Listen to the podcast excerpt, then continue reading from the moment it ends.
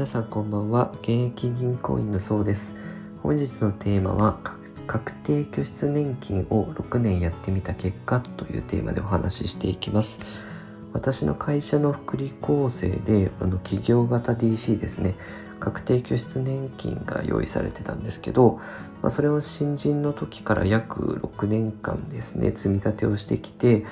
で今どうなっているのかっていうのを途中経過でお話ししようと思います。これから確定拠出年金ですね。始めるかどうか迷っている方にも是非参考にしてみていただければ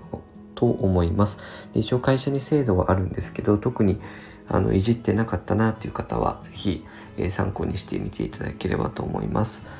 で結論から言うとですね今順調に増えてます。で大体損益率で言うと今36%増えてますね。で年換算の利回りでいくと13.3%で金額で言うと29万5790円のプラスになってますね。これは5月22日の、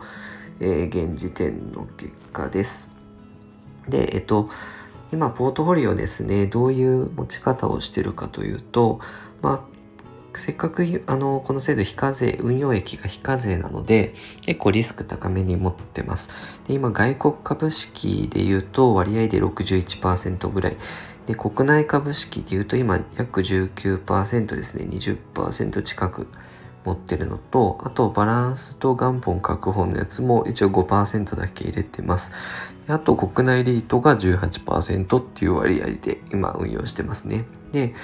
えっ、ー、とこれはもうフルにですね、非課税のメリットを受けながら、まあ、60歳受け取り時期に近づいてきたら、だんだんとこう、あえー、バランスファンドだったりとか、元本確保の商品とか、あと債券物ですね、をちょっと比率株を売ってですね、まあ、スイッチングっていう預け替えができますので、まあ、していこうかなと今思っているところです。え、すごいですよね。だあの何もしてなかった元本確保でやってたらその29万っていうのはなかったわけですからまあ今まあ確定したわけじゃないですけどまあだいぶ安いところで買えてるのでまあこのプラスにはなるんじゃないかなと思います。えー、やっぱりえっ、と運用利回りの分布図っていうのが、まあ、サイトでも見れるんですけど圧倒的に0%、まあ、ほとんど運用してない人が大半なんですね。まあ、利回りで運用しっかりできてる人っていうのは少数派なので、まあ、これは本当に、あの、税制も優遇されてるので、もう、あの、もし制度ある方はですね、皆さんやってみていただきたいんですけど、あと、こう、受け取り時にもですね、あの、メリットもあって、退職所得控除っていうのが使えるので、え、ー、と、まあ、その受け取り時も税制優遇もあるので、まあ、その、弱点としては、まあ、大体60以降しかからしか受け取れないっていうのが弱点ですけどまあえっと積立 NISA とかもですね併用しながら積立 NISA いつでも解約できるので、まあ、確実に自分の老後に仕送りしてあげるじゃないですけど残す部分も確保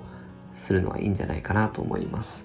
でもし参考になればまたえ、ご質問いただければ詳しくお話をしようと思います、え、このようにこのチャンネルでは皆さんの資産形成にですね役立つお話をしていこうと思いますのでよかったら、え、フォローの方よろしくお願いいたします。本日は以上です。ご視聴いただきありがとうございました。